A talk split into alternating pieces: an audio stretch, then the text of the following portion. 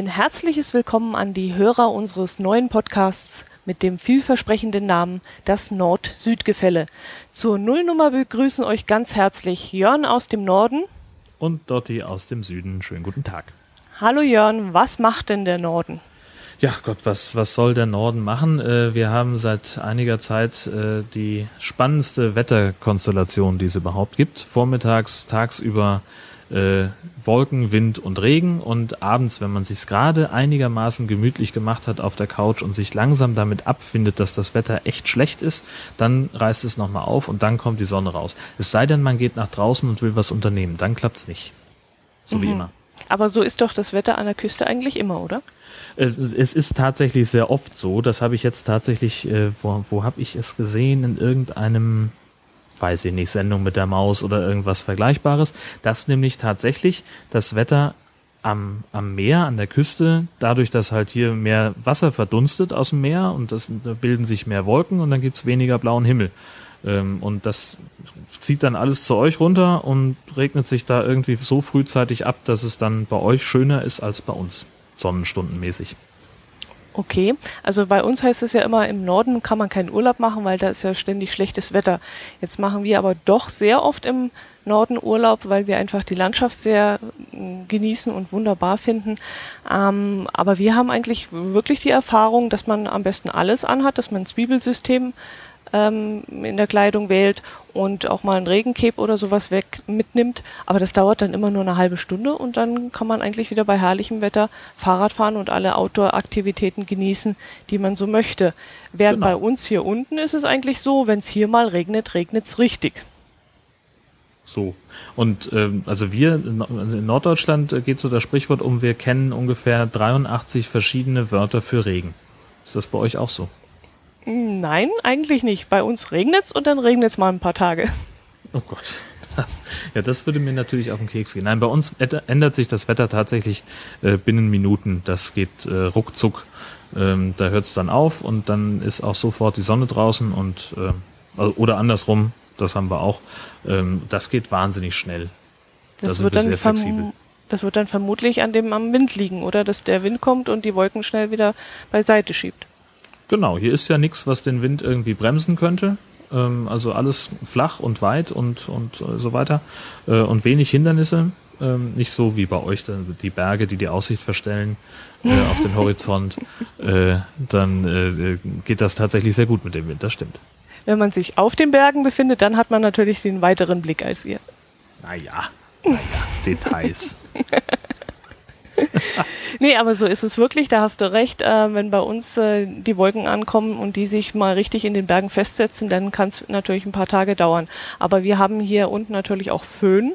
Und da kann es genauso umgekehrt sein, wenn also im Flachland schon äh, längere Tage Regen ist, dann hebt der Föhn bei uns noch so ein bisschen das schlechte Wetter von den Bergen weg.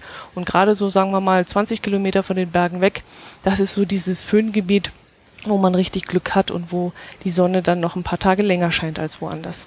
Ja, ich erinnere dass äh, ich habe bei dir im Podcast schon mehrfach äh, gehört, dass du irgendwie über Temperaturen jenseits der 20 Grad gesprochen hast, während bei uns noch irgendwie Frost war und äh, hier überhaupt nichts von, von Frühling zu merken war. und da habe ich so gedacht, ja, schön mit eurem Föhn. Ganz toll. Ja. Herzlichen Glückwunsch. Ja, ja, ja, genau, so kann es natürlich auch sein. Aber wir haben zum Beispiel äh, vorgestern Neuschnee gehabt und das auf 900 Meter. Ach Gott. Jo, wir haben ja hier schon Sommerreifen drauf. Äh, das denke ich mir. Ich noch nicht. Die sollten heute eigentlich draufkommen, aber wir haben es nochmal verschoben. Bei uns ist äh, zum Beispiel, wenn die Eisheiligen rum sind, dann können wir erst sagen, so jetzt können wir Sommerreifen drauf tun und jetzt können wir auch die Pflanzen in der Erde tun. Meine Tomatenpflanzen, die stehen im Moment noch in der Garage, aber sobald die Eisheiligen weg sind und das ist wirklich absolut sicher, danach können wir uns hier wirklich richten. Wenn die vorbei sind, dann können die Pflanzen in die Erde. Also so eine Regel gibt's, äh, funktioniert bei uns nur sehr bedingt. Ich erinnere, dass wir auch schon im Mai nochmal Frost und, und leichten Schneefall hatten. Aber mhm. es gibt auch Monate, also jetzt dieses Jahr zum Beispiel, Äh, gut, es war jetzt noch nicht wirklich warm im März, aber äh, also kalt würde ich das auch wiederum nicht nennen. Ähm, das war schon sehr frühlingshaft und da war auch dann mit Schnee weit und breit. Da haben sich auch die ersten Metrologen dann schon dazu verstiegen zu sagen, ja, der Winter, der ist jetzt langsam vorbei. So Anfang März. Sagten Hattet- die, da kommt hat- nichts mehr. Hattet ihr einen richtigen Winter dieses Jahr? Also bei uns war ähm, relativ wenig. Ja, diesmal hat, äh, hat der, haben äh, Herbst und Frühling den Winter übersprungen. Genau, Ja, bei uns wir auch. hatten einen sehr langen Herbst. Ja, siehst du, dann haben wir ja schon ein paar Unterschiede äh, festgestellt und das sollte ja eigentlich auch das Thema unseres gemeinsamen Podcasts sein.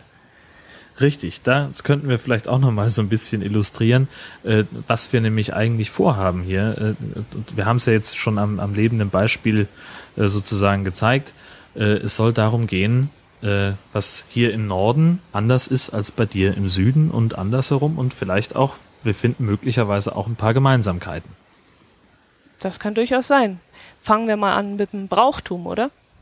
Lass uns mal mit dem Brauchtum anfangen. Äh, Das Thema 1. Mai, also ist ja noch nicht so lange her. Äh, Wie begeht ihr den 1. Mai? Ja, beim, Brau beim, ja genau, beim Maibaum aufstellen sind wir da. Also bei uns wird äh, traditionell der Maibaum am 1. Mai aufgestellt. Und ähm, ich habe mal gehört, bei euch müsste es sowas auch ähnliches geben. Ich glaube, bei euch werden äh, kleine Bäumchen, so Birkenbäumchen oder sowas in den Vorgarten gestellt. Äh, Der Damen, die man so ein bisschen verehrt, soviel ich weiß. Also bei uns ist das nicht. Bei uns werden große Maibäume aufgestellt. Unserer war, glaube ich, dieses Jahr 33 Meter hoch, damit man mal so eine ungefähre Vorstellung hat, wie groß dieser Baumstamm ist. Und diese Bäum, Baumstämme, die werden also entastet und alles und an diese Baumstämme kommen dann Tafeln ran. Wir haben dieses Jahr sehr schöne Tafeln entdecken können in den verschiedenen Orten. Es sind entweder Holztafeln, auf denen die unterschiedlichen Vereine, zum Beispiel der Schützenverein oder der Eisstockverein oder der Musikverein, ihre Tafeln so ähm, anhängen und präsentieren. Oder es gibt dann auf so einer Tafel?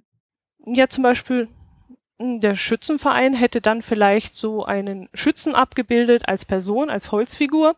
Oder er hätte einfach dieses Ringkorn, das er dann abgebildet hat, mit ein bisschen Laub drumrum.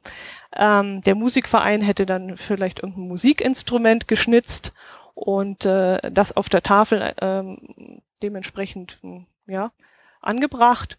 Oder der Eisstockverein natürlich so ein Eisstockbild äh, Bild abgebildet. So kann man sich das ungefähr vorstellen. Andere Orte, die machen äh, diese Schilder mit ähm, Handwerkern, dass also zum Beispiel der Schreiner seine eigene Tafel hat und der, der Metzger seine eine, eigene Tafel und solche Sachen. Und ähm, ja, und diese Schilder werden eben an diesem Maibaum angebracht und der Maibaum dann am 1. Mai unter viel Tamtam und Musik und äh, Menschenauflauf langsam nach oben gezogen. Wir, bei uns im Ort, wird der Maibaum hinaufgezogen von einem Traktor, also Seile werden befestigt und äh, ein Traktor zieht den Maibaum in die Senkrechte. In anderen Orten ist es noch üblich, dass man das mit Stangen macht und das ist natürlich wesentlich gefährlicher und auch umständlicher. Aber da gibt es eben auch verschiedene äh, Möglichkeiten, den Baum nach oben zu stellen. Ja, bei uns gibt es tatsächlich beides. Also ähm, sowohl die, die, den kleinen Birkenbaum, der dann vor das Fenster der Angebetenen äh, gestellt wird. Äh, natürlich äh, muss das nachts passieren, in der Nacht vom 30. auf den 1.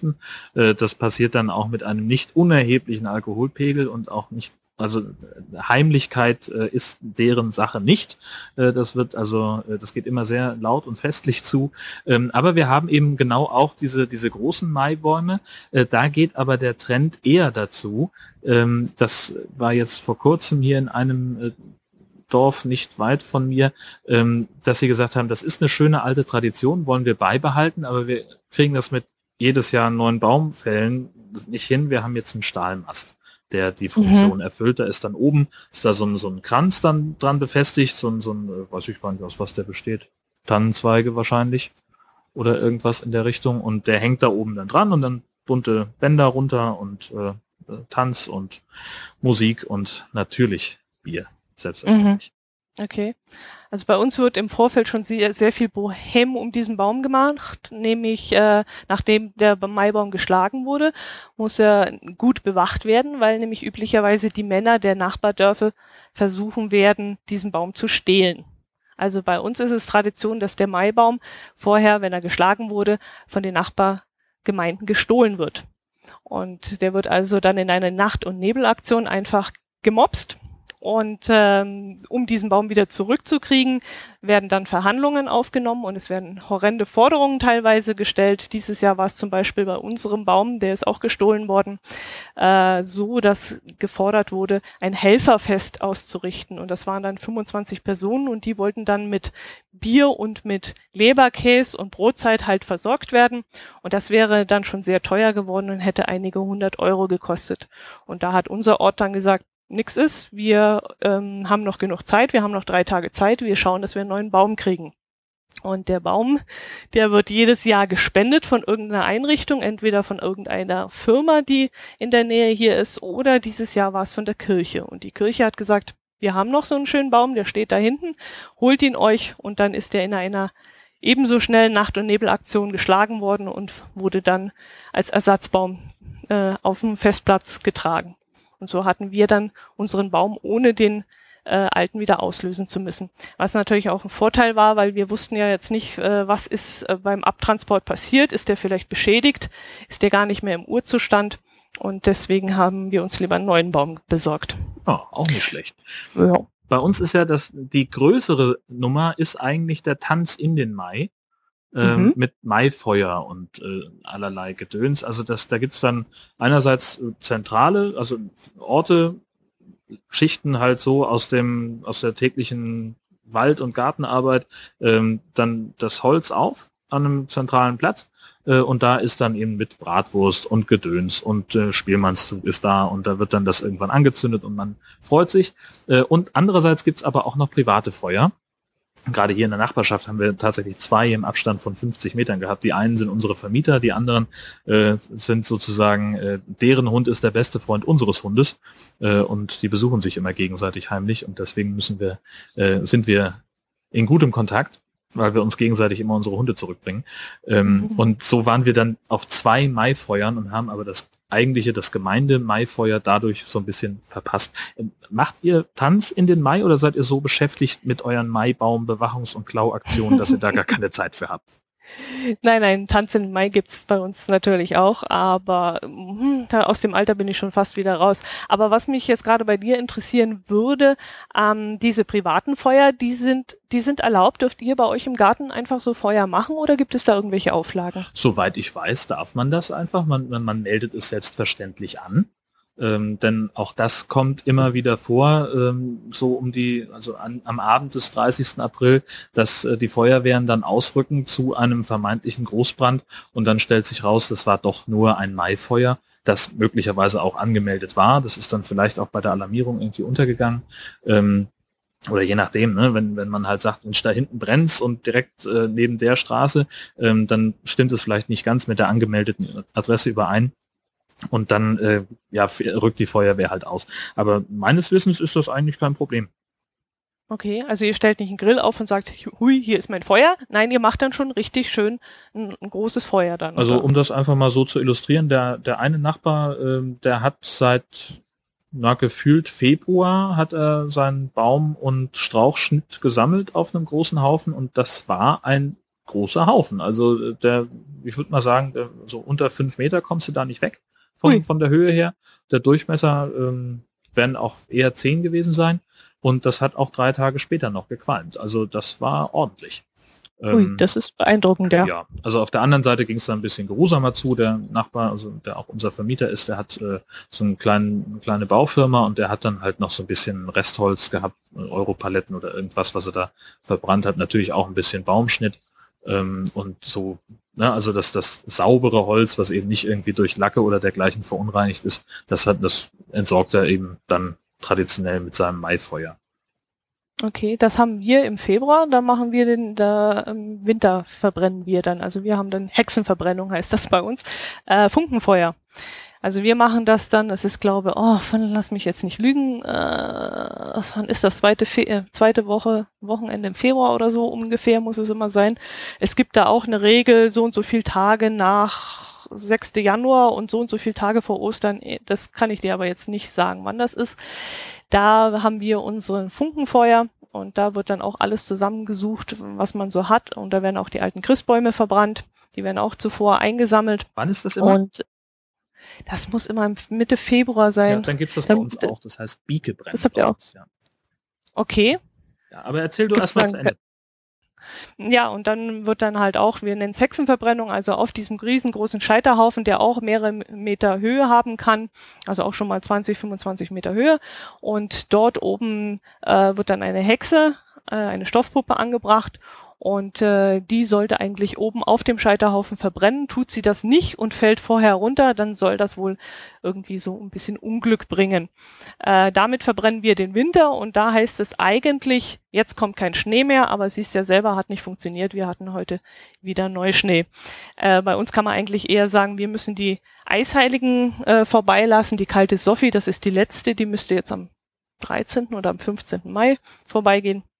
Und äh, danach ist eigentlich für uns die Zeit, dass wir unseren Garten bestellen können, unsere Tomaten rausstellen können. Und das ist für uns eigentlich erst die Zeit, äh, dass der Sommer kommen kann. Ähm, das Biekebrennen bei uns ähm, funktioniert relativ ähnlich wie euer Funkenfeuer. Das ist immer so ja am Vorabend des Petri-Tages, also am 21. Februar. Ähm, das ist der, der Tag des Biekebrennens. Das kommt von Bake, also diese, diese Feuerzeichen. Und ähm, das, ich finde das total spaßig, weil es gibt da im Prinzip zwei große äh, Theorien, wo das herkommt. Also zweieinhalb eigentlich. Ähm, die eine sagt, ähm, der, dass um den 21. Februar früher die Männer vor allem von den Inseln und von den Halligen losgefahren sind auf Walfang und äh, dass also dann zur Verabschiedung der Walfänger an den Stränden äh, große Feuer entzündet wurden. Einerseits als, als Positionslichter und andererseits eben, um denen ein, ein sicheres Geleit zu wünschen, ähm, dass die also auch noch lange äh, zurückgucken konnten, sehen konnten, ah, da kommen wir her und das, das war, das ist unser, äh, unser Land, unsere Insel. Ähm, dann gibt's die andere Variante, dass die Frauen diese Feuer hauptsächlich angezündet haben, um den Männern auf dem Festland zu signalisieren, der Alte ist vom Hof, kann's kommen. ähm, tatsächlich scheint es aber so zu sein, das ist beides nur Folklore, das ist einfach ein, ähm, ein altes äh, Winter-Sonnenwendfeuer, ähm, das sich die Menschen damals ausgedacht haben, um eben böse Geister zu verbreiten. Aber ich muss sagen, die zweite Story gefällt mir eigentlich am besten. Ja, mir jetzt auch, wenn ich die so höre, doch. Ne, bei uns ist der Maibaum nicht so ganz geklärt, äh, woher dieser Brauchtum abstammt. Also einerseits sollen es auf germanische Riten zurückgehen, dass nämlich die äh, damals Waldgottheiten äh, verehrt haben und dementsprechend dann diesen Maibaum aufgestellt haben. Und andererseits heißt es aber auch, dass es durchaus christlichen Ursprungs haben kann, denn der Maibaum soll auch von Marienbaum kommen. Ähm, was da jetzt stimmt, kann ich eigentlich nicht sagen. Ähm, ist ja auch eigentlich kein typisch bayerisches, wie du ja gerade gesagt hast. Ihr habt ja sowas auch.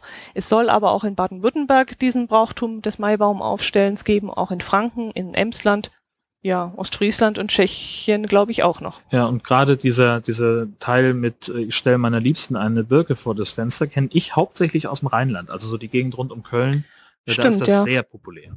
Ja, das habe ich auch schon gehört, das stimmt, ja. ja. Aber die sind sowieso komisch. Ach ja?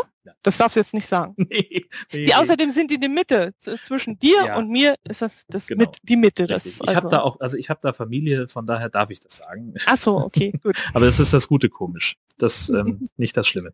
Ah, okay. ja, was haben wir denn noch eigentlich auf unserer Themenliste? Wir haben die neunte Allgäu Orient Rallye. Davon könnte ich dir was erzählen. Hast du denn davon schon mal was gehört? Nein. Nicht wirklich?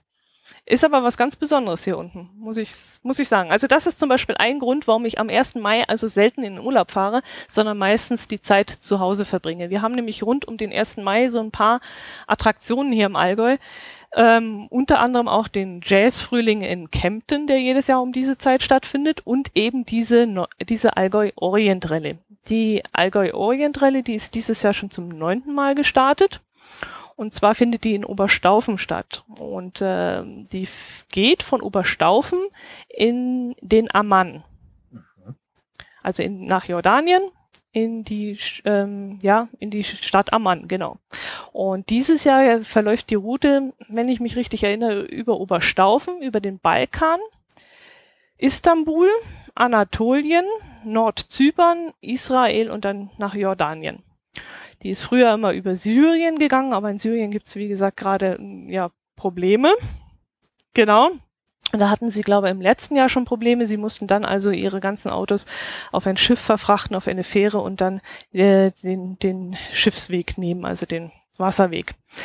Ähm, der Hintergrund dieser Allgäu Orient Rallye ist äh, folgender. Mm, es dürfen nur Autos starten, die mindestens 20 Jahre alt sind oder Fahrzeuge, die definitiv nicht mehr als 1111,11 Euro wert sind.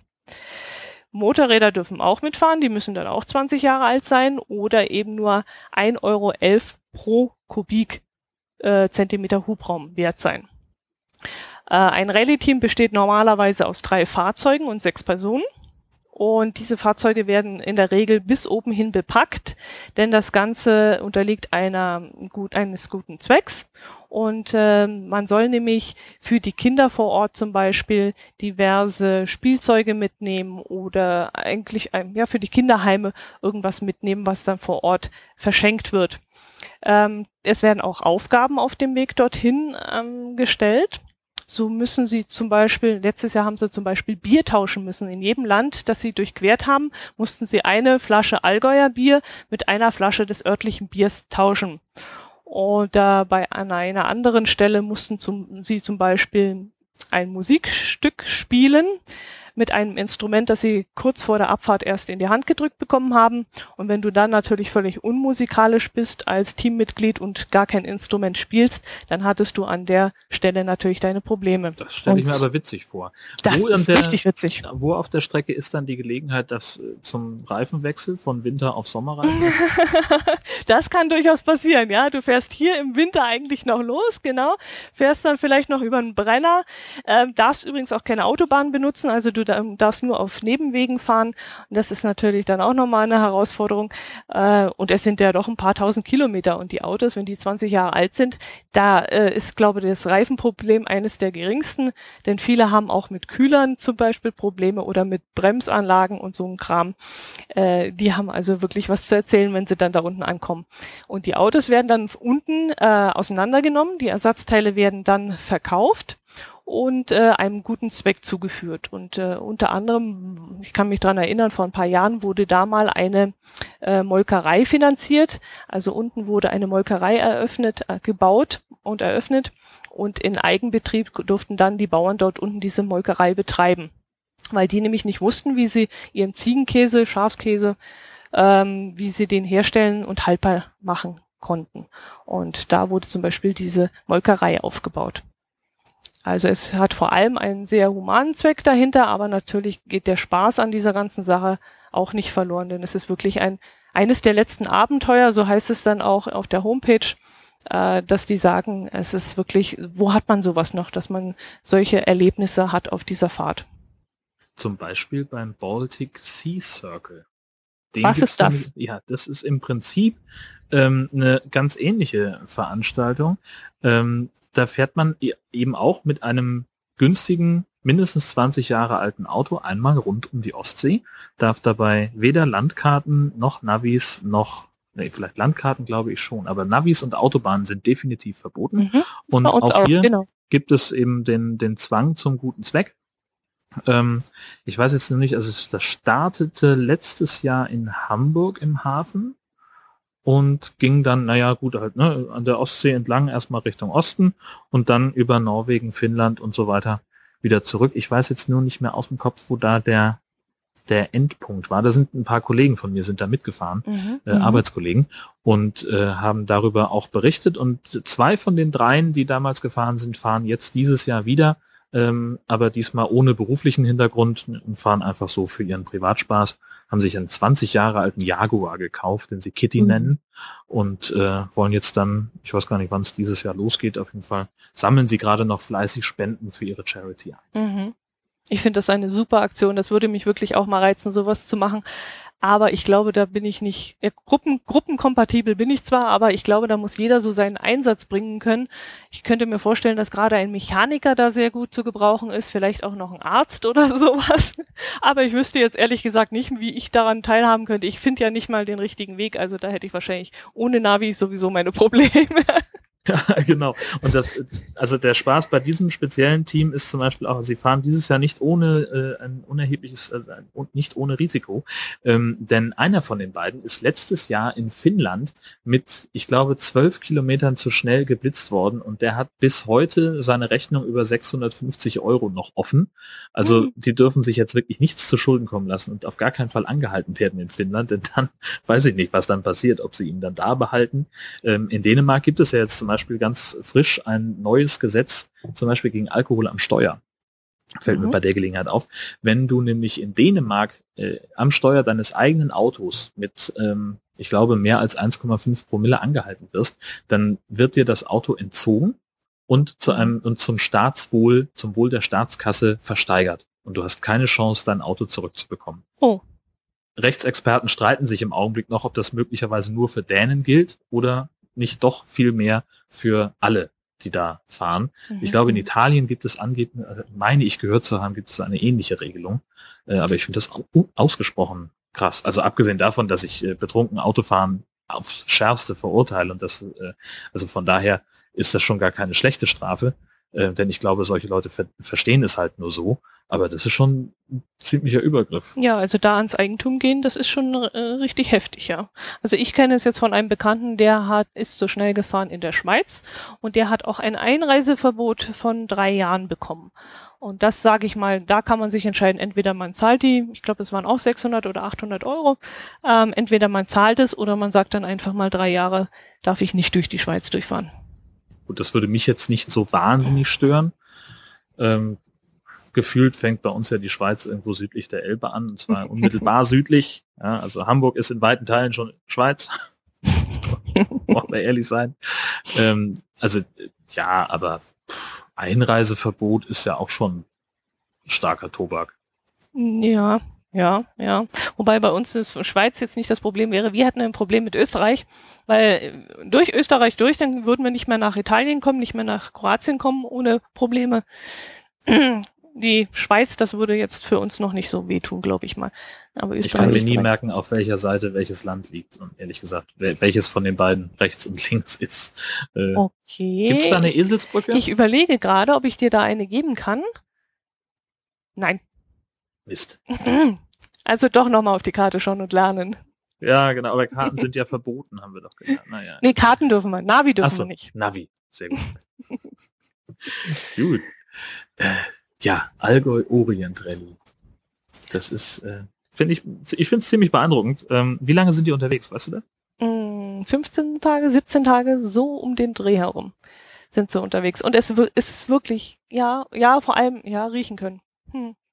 Ähm, also nee, fällt mir noch ein, eine der Aufgaben ja. letztes Jahr beim Baltic Sea Circle war, ähm, die Fahrer mussten eine Ziege finden und die am Steuer ihres Fahrzeugs fotografieren. Das war eine der, der groß, großartigeren Aufgaben äh, dieser Tour. Und die haben es tatsächlich geschafft, in Finnland jemanden mit einem Sixpack Bier zu bestechen, weil das natürlich da ziemlich teuer ist. Äh, und der hat den dann äh, seine Ziege zur Verfügung gestellt und war aber ein bisschen skeptisch, was das Ganze jetzt soll. Aha, okay. Ich habe jetzt überlegt, in welchen dieser baltischen Länder ein Ziegen gehalten werden. Also von Elchen oder sowas hätte ich jetzt gesagt, okay, aber Ziegen ja spätestens in Russland, oder?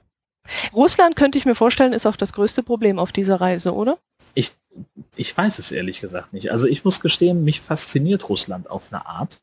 Ähm, ich habe neulich, was heißt neulich, das ist auch schon wieder acht Wochen her, äh, habe ich zufällig in Hannover am Hauptbahnhof gestanden, als der Zug abfuhr, äh, der von Paris über Hannover und Berlin nach Moskau fährt.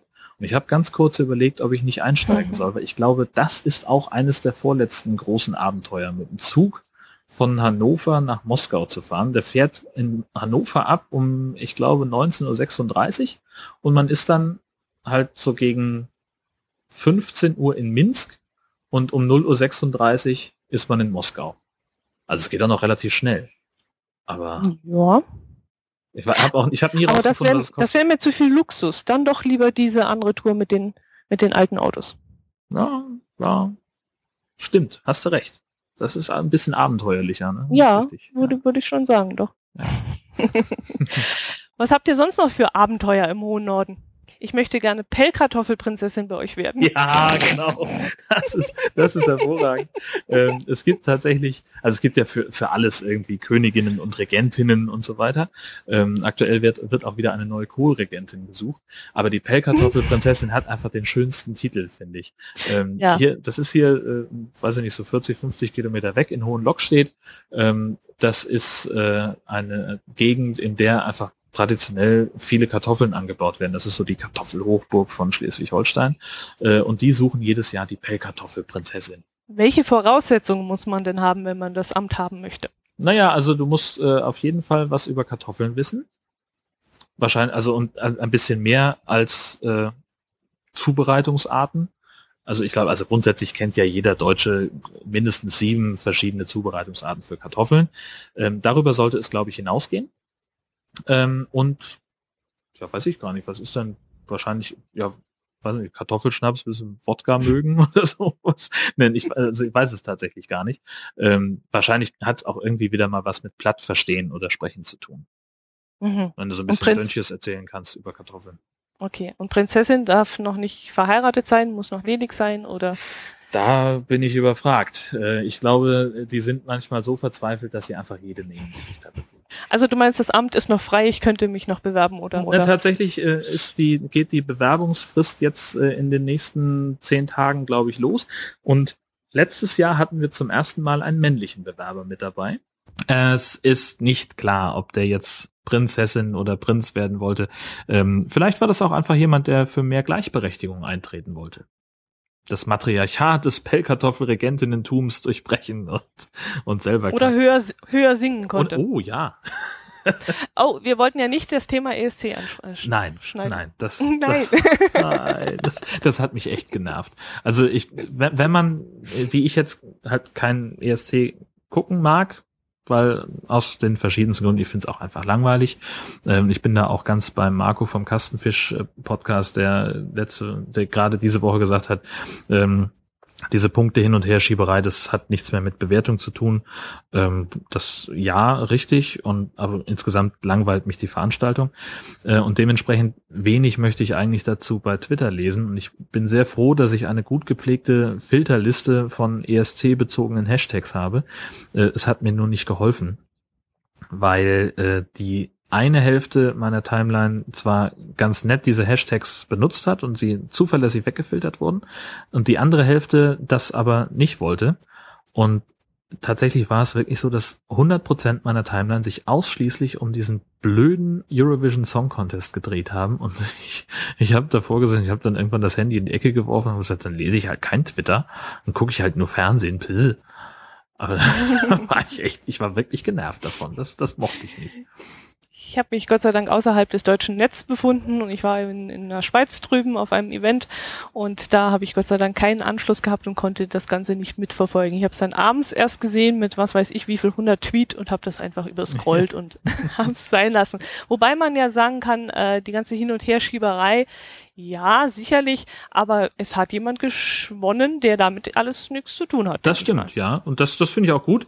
Ähm, auch als, als politisches äh, Statement ähm, in Richtung Russland. Ähm, ich glaube, da, da gab es auch große Aufregung, weil Conchita Wurst ge äh, gewonnen hat als, als äh, Transvest. Was, oh, jetzt muss ich gestehen, dass ich den korrekten Terminus gerade nicht weiß. Ist sie jetzt Trans oder Transvestit oder Travestiekünstlerin?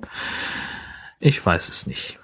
Was sagt Ich man war da? mir nicht sicher, ob sie Künstlerin ist oder äh, wirklich das lebt. Das weiß ich jetzt auch nicht. Ja. Ich weiß, kann ich dir jetzt auch nicht Ich sagen. kann auch aus dem Kopf den Unterschied nicht erklären. Das ist peinlich. Sollte man eigentlich. das eine wissen. ist, ich dachte, das eine ist äh, öffentlich ja gelebt. Ja gut, bevor wir hier Halbwissen ver Eben. Ich, verbreiten. also eins, eins davon ist Neigung und der also und der, der andere, das andere ist halt Ist so Kunst. Ja, genau. Aber ich, ich möchte, genau. du hast, lass uns das, lass uns vom Halbwissen äh, wegkommen zu, eine, zu einem Halbwissen, von dem wir was verstehen. Das wäre? Das wäre, ähm, weiß ich auch nicht. genau, was, was macht einen denn aus, der, der im Allgäu wohnt? Ja, also es gibt diese Facebook-Gruppen, ähm, dass du bist aus Schnickenfittichhausen, wenn du Pünktchen, Pünktchen. Genau. So. Wie Richtig, sieht das, das fürs Allgäu aus? Ja, das Allgäu ist auch vertreten auf Facebook mit dem Satz, du bist aus dem Allgäu, wenn du. Äh, wobei diese Gruppe, die da ähm, von jemandem installiert wurde, noch sehr mager besucht ist. Also wir haben hier wohl doch einige Städte, äh, die sich in solchen Gruppen äußern. Da gibt es zum Beispiel, du bist aus Kempten, wenn du. Und da gucke ich eigentlich jeden Tag so ein bisschen rein, weil ich das wahnsinnig interessant finde. Äh, dort treffen sich wirklich Leute aller, aller Voyeur und jede, jedes, ähm, ja, jede Altersgruppe. Da gibt es also Leute, die sagen, du bist ein Kempner, wenn du vor 30 Jahren in der und der Fahrschule deinen Führerschein gemacht hast. Oder du bist äh, ein Kempner, wenn du die und die Gaststätte noch kennst, äh, die hat es dann irgendwann in den 70er Jahre gegeben. Aber genauso treffen sich dort junge Leute, die dann sagen, du bist ein Kempner, wenn du jedes Jahr dort und dort in den Badesee zum Schwimmen gehst. Und ich finde das eine ganz tolle Sache, weil du da ähm, dich mit sehr vielen Leuten äh, treffen kannst und ähm, dich austauschen kannst. Und das finde ich wirklich eine ganz tolle Sache und das gibt's ja wirklich für fast jeden Ort. Äh, hast du mal nachgeschaut, ob es für deinen Heimatort auch so eine Facebook-Gruppe es gibt? gibt? tatsächlich sogar zwei. Die eine ist ein bisschen größer als die andere. Ähm, du kommst aus Heide, wenn, Pünktchen, Pünktchen. Und das finde ich, finde ich ganz, ganz niedlich, wenn du die G-Straße noch als Durchfahrtsstraße kennst. Was ist denn bitte eine G-Straße, Dotti? Äh, da müsste ich eine Sekunde überlegen. Eine Gehstraße, eine Fußgängerzone kann nicht sein. Genau, so nennt man hier die Fußgängerzone. Äh, doch, liege ich richtig, ja? Ja, ja.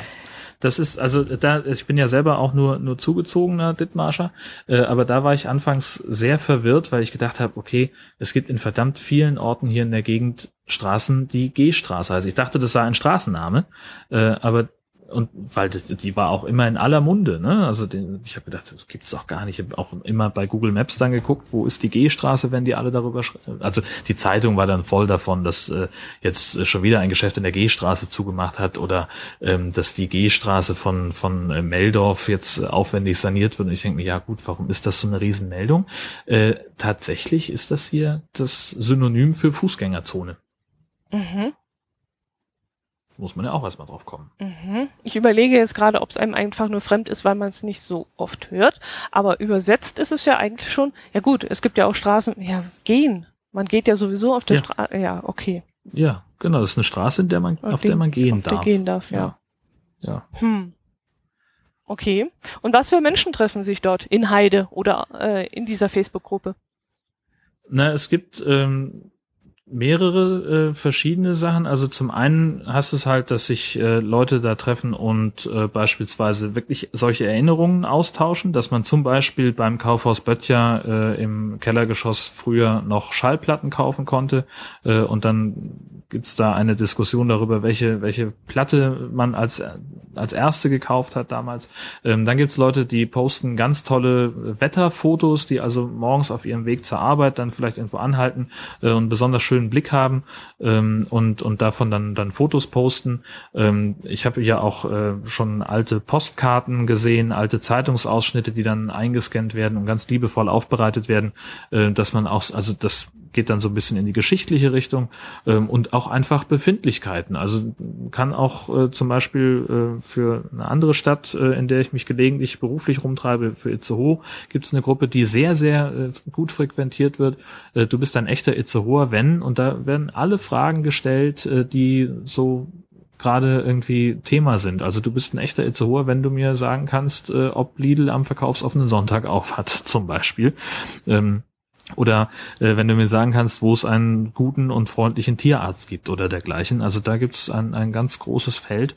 Ähm, das finde ich total angenehm, weil es eben so ein Facebook so ein bisschen runterdampft von dem weltweit weltherrschaftsdominierenden äh, Konzern auf ganz praktische Sachen, die hier vor der Haustür eben stattfinden und Thema sind. Ja, und vor allem, weil es ja so viele Generationen anspricht. Also wirklich, ich habe bei unserer Facebook äh, Facebook-Gruppe äh, wirklich ältere Leute gesehen, die sich da noch mit eingeklinkt haben und wo die Jüngeren dann wieder gesagt haben, äh, hä, wovon redest du? Was war da mal? Zum Beispiel eine Entbindungsstation in einem Privatgebäude. Da war im, Ach, doch, ja, da war im Erdgeschoss war da noch der Frauenarzt und im Obergeschoss war die Entbindungsstation und da hatten zum, ich glaube, drei Frauen hatten dort die Möglichkeit, gleichzeitig ihr Kind zur Welt zu bringen. Und das gibt es eben nicht mehr. Ähm, das ist irgendwann in den 80er Jahren abgeschafft worden und das Ganze wurde dann ins Krankenhaus verlagert. Und äh, da haben auch welche gepostet und haben gesagt, also du bist ein Kemptner, wenn du die Entbindungsstraße in dem und dem Haus noch kennst. Äh, Entbindungs, mhm. ähm, na, Station, Station ne? genau. Ja. Wenn du das noch ja. kennst. Aber gibt es, gibt es, äh, also bei uns äh, gibt es auch sowas, das nennt sich dann Geburtshäuser. Mhm. Das ist ähm, so ein ich also ich will nicht sagen privat betrieben, das äh, dafür kenne ich mich dann nicht gut genug aus, aber das ist halt so eine Alternative zum Kreissaal. Ähm, das sind Einrichtungen, meist in der Nähe von einem Krankenhaus, damit man eben sagen kann, da ist eine, die ärztliche Versorgung ist im Zweifelsfall schnell gewährleistet. Äh, und da sind dann Hebammen, die ähm, einem, ja, die, die vielleicht auch so, so Sachen wie Wassergeburt und solche Geschichten dann möglich machen, die es vielleicht im, im Krankenhaus nicht gibt. Mhm. Also Geburtshaus, da kann ich dir keine Auskunft geben, da kenne ich mich zu wenig aus. Ich weiß allerdings, dass viele gerne die Hausgeburt inzwischen in Anspruch nehmen und dass dann wirklich noch die Hebamme nach Hause kommt und dort hilft. Äh, das ist auch inzwischen immer mehr im Kommen, dass sie sagen, die möchten das lieber gerne zu Hause nehmen in Anspruch nehmen. Mhm. Äh, was natürlich dann entgegenspricht, ist, dass Hebammen immer äh, schlechter vergütet werden. Schlechter versichert sind auch, ne? Das ist ja auch so ein Riesenthema das, gerade. Genau, richtig, ja. Und ja. da geht wirklich ein Ausschrei auch bei uns hier durch diese durchs Allgäu, dass man doch das bitteschön erhalten soll, weil wirklich viele Frauen Wert drauf legen, dass in einem privaten Umfeld, äh, dass sie ihr Kind zur Welt bringen, ja. Mhm. Tja, das sind, das, das sind, das sind solche, äh, solche Unterschiede. Also ich, gut, wie gesagt, ich bin nicht so drin in der äh, Geburtenszene, dass ich jetzt sagen könnte, Hausgeburten nehmen hier zu oder sowas. Das da, das weiß ich nicht. Aber so dieses, die, diese Einrichtung Geburtshaus, ähm, das hätte ich zum Beispiel nicht gedacht, dass das eine rein Schleswig-Holsteiner äh, Geschichte ist. Kann ich dir nicht sagen, wirklich nicht. Also ich ja. kenne nur diese zwei Optionen. Wenn ich jetzt ein Kind kriegen würde, würde ich sagen, okay, entweder Krankenhaus oder daheim von Geburtshäusern selber. Habe ich jetzt auch gerade in diesem Zusammenhang da auf Facebook zum ersten Mal gehört, wie, da gab es ein Haus, wo du so hingehen konntest. Das war mir jetzt völlig neu und jetzt deswegen, um nochmal zurückzukommen zu diesem, du bist aus Kempten, wenn, äh, das fand ich dann schon sehr interessant, dass solche alten äh, Einrichtungen wieder so ein bisschen nach vorne kommen und dass die Jungen dann ganz neugierig nachfragen, wieso, was war denn da, was, wovon redest du eigentlich? Das fand ich wirklich sehr interessant. Ja, mir ist übrigens noch ein Abenteuer eingefallen, was es in Schleswig-Holstein gibt. Erzähl mal. Das Wacken Open Air. Das größte Heavy Metal Festival der Welt. Da war ich letztes Jahr ähm, beruflich und habe von da von da berichtet. Und das ist tatsächlich ein wahnsinniges Abenteuer, weil die alle so komplett bescheuert sind, also so so positiv verrückte Menschen, die man da trifft. Äh, das macht wirklich einen Heidenspaß. Und ich glaube, wenn man da auch noch zeltet, also ich habe das, das große Glück, dass also Wacken von unserem, von meinem Büro aus äh, und damit auch nahezu von meiner Wohnung, weil das nur zwei Kilometer Unterschied sind, ähm, das ist eine Autofahrt von 20 Minuten, selbst wenn Verkehr ist. Also die Autobahn hier ist zum Glück eine, so eine Nebenstrecke, da fährt man, fährt man sehr gut und sehr frei. Ähm, und selbst wenn Verkehrschaos ist, bin ich noch nie länger als eine halbe Stunde bis nach Wacken gefahren, auch letztes Jahr zur Hochzeit nicht. Ähm, aber wenn man da zeltet, ich glaube, das ist dann so im typischen schleswig-holsteinischen Sommer, äh, das ist auch kein Spaß. Land unter. Land unter, also das ist ja, das ist ja grundsätzlich eine Kuhweide, auf denen dieses Festival und, und auch das Camping dann, dann stattfindet. Also es ist natürlich nicht nur eine Weide, sondern, weiß ich nicht, wahrscheinlich 20, mhm. weil das halt, also da kommen halt jedes Jahr so ungefähr 70.000 Leute aus der ganzen Welt. Und zusammen mit den Künstlern und der Crew ähm, hat Wacken dann auf einmal ja 80.000 Einwohner mehr ähm, in diesen vier, fünf Tagen, eigentlich, na gut, das, also das Festival geht drei Tage ähm, und dann halt noch zwei Tage vorher äh, fangen die, kommen die ersten schon an. Crew und, und äh, Veranstaltungslogistiker sind natürlich schon viel, viel länger da und bauen die ganzen Bühnen auf, die wirklich riesengroß sind, die beiden Center Stages. Ähm, und das, ja, also das ist tatsächlich ein, ein großartiges Abenteuer und es macht einen Heidenspaß. Ähm, tatsächlich war das diesjährige Wacken Festival, das wird das 25. sein das am 1. August-Wochenende stattfindet. Ähm, und das war innerhalb von weniger als 48 Stunden ausverkauft. Mhm. Also alle 70.000 Karten waren dann weg. Das ist online ähm, passiert oder wie verläuft das? Exakt, genau. Also das, die, die Karten gehen, also das, das Festival geht immer bis Samstag und sonntags um 0 Uhr äh, gehen die nächsten Tickets in den Verkauf. Und äh, es gibt viele Leute, die noch auf der Rückfahrt oder gerade, also die zu Hause ankommen, die sich nicht die Zeit nehmen, um endlich mal zu duschen oder die, die dreckigen Klamotten auszuziehen, sondern die sofort zum Computer gehen und die Karten fürs nächste Jahr mhm. kaufen. Okay. Wie bist du dann an die Karten rangegangen, äh, rangekommen? Hast du auch vor Na, ich war beruflich ah, da. So, okay. Ne, also ich, ich arbeite ja beim, beim NDR und äh, das Gute ist, dass eben äh, bei uns, äh, also wir haben Schleswig-Holstein aufgeteilt in fünf Regionen ähm, und in jeder haben wir halt ein Außenstudio und ich arbeite eben in dem Außenstudio, das unter anderem auch für den äh, Kreis Steinburg äh, zuständig ist, in dem Wacken liegt, das Dorf Wacken ähm, und dementsprechend äh, liegt es eben auch bei uns ähm, die Hörfunkberichterstattung und da teilweise sogar für die gesamte ARD äh, dann zu garantieren. Also wir fahren dann, äh, wenn es gut läuft, kriegen, schaffen wir es, dass wir einen Ü-Wagen reserviert bekommen für die Zeit. Ansonsten machen wir es halt per, per Laptop oder per Smartphone. Das geht auch, wenn's, wenn gar nichts mehr geht, dann geht das Smartphone. Ähm, und da berichten wir halt dann von den ganzen kleinen Zwischentönen, die es auf so einem Festival halt gibt was laufen da für Leute rum, wie sieht der typische Wackenbewohner aus, äh, was, was passiert da drumherum. Ne? Also das ist ja ein, ein riesiger, ein, ein, ein riesiger Moloch von, von Sachen, wo es ganz viele klitzekleine Geschichten zum Teil zu entdecken gibt. Also beispielsweise gibt es ähm, zwei Schweizer, die seit zehn Jahren ähm, nach Wacken fahren und die dann, äh, also die Konzerte sind natürlich eher dann abends, aber die sind halt nachmittags schon auf dem Gelände, da ist so ein Biergarten und dann schütten die sich so lange Bier äh, rein, bis sie aus den Bechern, äh, die sie ineinander stecken, ähm, einen Kreis formen können. Und dann sind die zufrieden. Da gibt's dann immer großen Applaus, wenn sie das schaffen, weil sie da natürlich auch äh, den ein oder anderen Euro für investieren müssen. Ähm, aber dann ist so das, das Tagwerk erreicht und dann kann der Abend kommen, dann kann das Festival losgehen. Solche Kleinigkeiten, die findet man da halt einfach und die gilt es dann eben zu erzählen. Dann habe ich einen interessanten Job für dich. Frag mal deinen Chef, ob er dich vielleicht auf die Heavy Metal Cruise von Mein Schiff 1 schickt. Hast du davon schon gehört? Das äh, sind witzigerweise äh, sogar die gleichen, das ist die gleiche Crew. Mhm. Also das wird auch von, von dem Wackenbüro organisiert. Ähm, da hätte ich tatsächlich wahnsinnig Bock drauf. Ähm, es gibt auch, also ich, man mag, also ich mag halt auch die Musik, aber mir geht's in erster Linie um die Leute, weil die halt einfach so einen wunderbaren Knall haben. Die sind einfach so sympathisch durchgeknallt, dass es einen Heiden Spaß macht, ähm, sich mit denen äh, zu, zu beschäftigen. Ähm, es gibt auch noch eine kleinere Variante, den, den Heavy Metal Turn. Ähm, das ist eine, eine mehrstündige Ausfahrt mit einem, mit einem Dampfer zum Ausflugsschiff, ähm, die jetzt beim Hafengeburtstag die erste Rutsche die erste Runde gefahren sind und dann zur Kieler Woche Ende Juni äh, wird es dann die nächste Fahrt. Wie viel sind dann auf diesem Schiff drauf? Ähm, beim Heavy Metal Turn sind es in Anführungszeichen nur 300. Mhm, okay.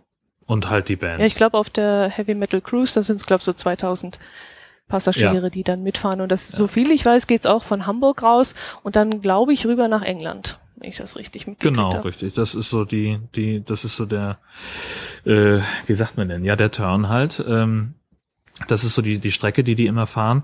Und das soll eine wahnsinnig geile Party mhm. sein. Habe ich jetzt schon, schon häufig von gehört. Ich habe da ein bisschen, ja gut, das ist aber wahrscheinlich auch nur wieder Klischee, äh, so ein bisschen Angst gehabt um das Schiff, weil ich mir vorstellen könnte, wenn es da natürlich mal so richtig hergeht, dass dann doch so ein paar Teile durch die Gegend fliegen oder so. Wie sind die Leute so? Sie gelten ja eigentlich sehr als friedlich und nett und harmlos. Also ich kann es vielleicht einfach so erzählen. Wie gesagt, es sind ungefähr so 70 bis 75.000 Leute in Wacken. Mhm. Ähm, und letztes Jahr hat die Polizei in ihrer äh, ja, Statistik, in ihrer Einsatzstatistik, äh, die sie dann ein paar Tage nach dem Festival vorgestellt haben, äh, genau, ich glaube, 150 Fälle von Diebstahl gehabt und vier Schlägereien zwischen Betrunkenen. Und ansonsten halt natürlich Leute, die sich in irgendeiner Form verletzt haben, weil sie vielleicht irgendwie äh, verletzt ist, da schon, äh, gilt da schon mit Sonnenbrand, gilt man schon als mhm. verletzt, weil sie dann behandelt werden müssen. Ähm, aber auch Leute, die irgendwie gestolpert sind oder sonst irgendwie was, ähm, die vielleicht, weiß ich nicht, auf dem Campingplatz äh, über eine Zeltschnur gestolpert sind, sich dann dumm hingefallen sind und sich einen Arm gebrochen mhm. haben. Äh, davon gab es natürlich auch viele, aber halt längst nicht so viele wie bei einem normalen Stadtfest oder wie bei einem Fußballspiel. Mhm. Also die, äh, das ist wirklich sehr, sehr piesig und ich habe auch äh, noch nie auf einer Großveranstaltung so unglaublich entspannte Polizisten gesehen wie in Wacken.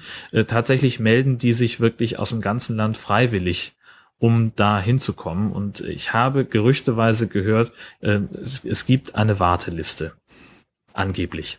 Weiß ich nicht. Ist Hören sagen. Für die, po Von, bei den, für die, für die Polizisten, ah, die da Dienst okay. machen dürfen. Mhm. Weil es halt einfach so ein entspannter, äh, piesiger Haufen von Leuten ist. Weil natürlich, äh, wenn jetzt, äh, also dienstags ist immer so der Hauptanreisetag, da bricht dann auch wirklich weiträumig das, der komplette Verkehr zusammen. Ähm, es halt, es geht damit los, dass dann irgendwie der Heavy Metal Train zum Beispiel äh, anrollt. Das ist ein, ein Sonderzug, der abends um 22 Uhr, glaube ich, oder 21 Uhr in Stuttgart losfährt und dann so das Rheintal im Prinzip hoch also auch wenn der Rhein nicht an Stuttgart vorbeifließt, ich weiß das. Aber also so da durchs Rheinland hoch. Ähm, der letzte Stopp ist, glaube ich, Dortmund und dann fahren sie nonstop durch bis bis Itzehoe äh, und von da gibt's dann Shuttlebusse. Mhm. Und aber auch ganz viele Leute reisen natürlich mit dem Auto an, mit dem Camper, mit, mit Anhängern, mit umgebauten LKWs, an denen sie dann wohnen. Ähm, und da, ja, das, da bricht dann halt viel zusammen. Da hat die Polizei dann richtig zu tun, mit den, den Verkehr zu regeln. Ähm, aber es passiert halt auch so gut wie mhm. nichts. Also ähm, es gibt seit ein paar Jahren gibt es immer mal wieder auch tragische Unfälle. Das gab es auch, das wollen wir nicht verschweigen. Also Leute, die dann, weiß ich nicht, es gab mal einen Fall vor drei Jahren, ähm, bei der Anreise gab es einen tödlichen Unfall auf der Autobahn kurz vor der Ausfahrt Wacken, da ist jemand in ein Pannenfahrzeug reingerast. Das war, das passiert. Das hat ja aber nicht originär mit Wacken zu tun. Das ist halt Sachen, das ist etwas, das ist natürlich sehr traurig, aber das passiert auch äh, im normalen Tagesgeschäft. Vor zwei Jahren ähm, hat sich jemand betrunken auf einen Anhänger gelegt unter so eine Plane, um da zu schlafen und da stand halt das Notstromaggregat von der Gruppe und die wussten nicht, dass er da liegt und haben das Notstromaggregat angemacht und der ist darunter erstickt. Ach, das war natürlich sehr, sehr tragisch. Ähm, aber ja, ich sag mal, wenn irgendwo 75.000 Leute zusammenkommen, dann passiert es eben auch mal, dass es irgendwas, das, also so doof das klingt, aber manchmal kommt auch jemand zu Tode, mhm. sei es durch äußere Einflüsse oder eben durch, durch Unachtsamkeit, durch Dummheit. Ähm, das lässt sich ja nie verhindern. Aber ich sag mal, für die Menge an Menschen, die da zusammenkommen und feiern, passiert da eigentlich so gut wie gar nichts. Also das hört sich auf jeden Fall ungefährlicher an als zum Beispiel das Oktoberfest bei uns hier unten. Weil da nach allem, was ich höre, passiert ja. da wohl mehr, denke ich mal. Also ja. was man auch so liest. Also ich halte mich grundsätzlich immer vom Oktoberfest fern, weil das so gar nicht mein Ding ist auch dieses Menschenaufkommen und diese Fröhlichkeit und diese Dirndl- und Lederhosen-Mentalität ist jetzt nicht unbedingt mein Ding. Ich dachte, ihr lauft alles ja, so um. Oh, wieder ein Klischee. Mach, mach, mach die Illusion nicht kaputt. ja, aber ich glaube, dieses Klischee werden wir dann in einen der nächsten Folge, Folgen auch noch ausräumen. Unbedingt, das sollten wir tun.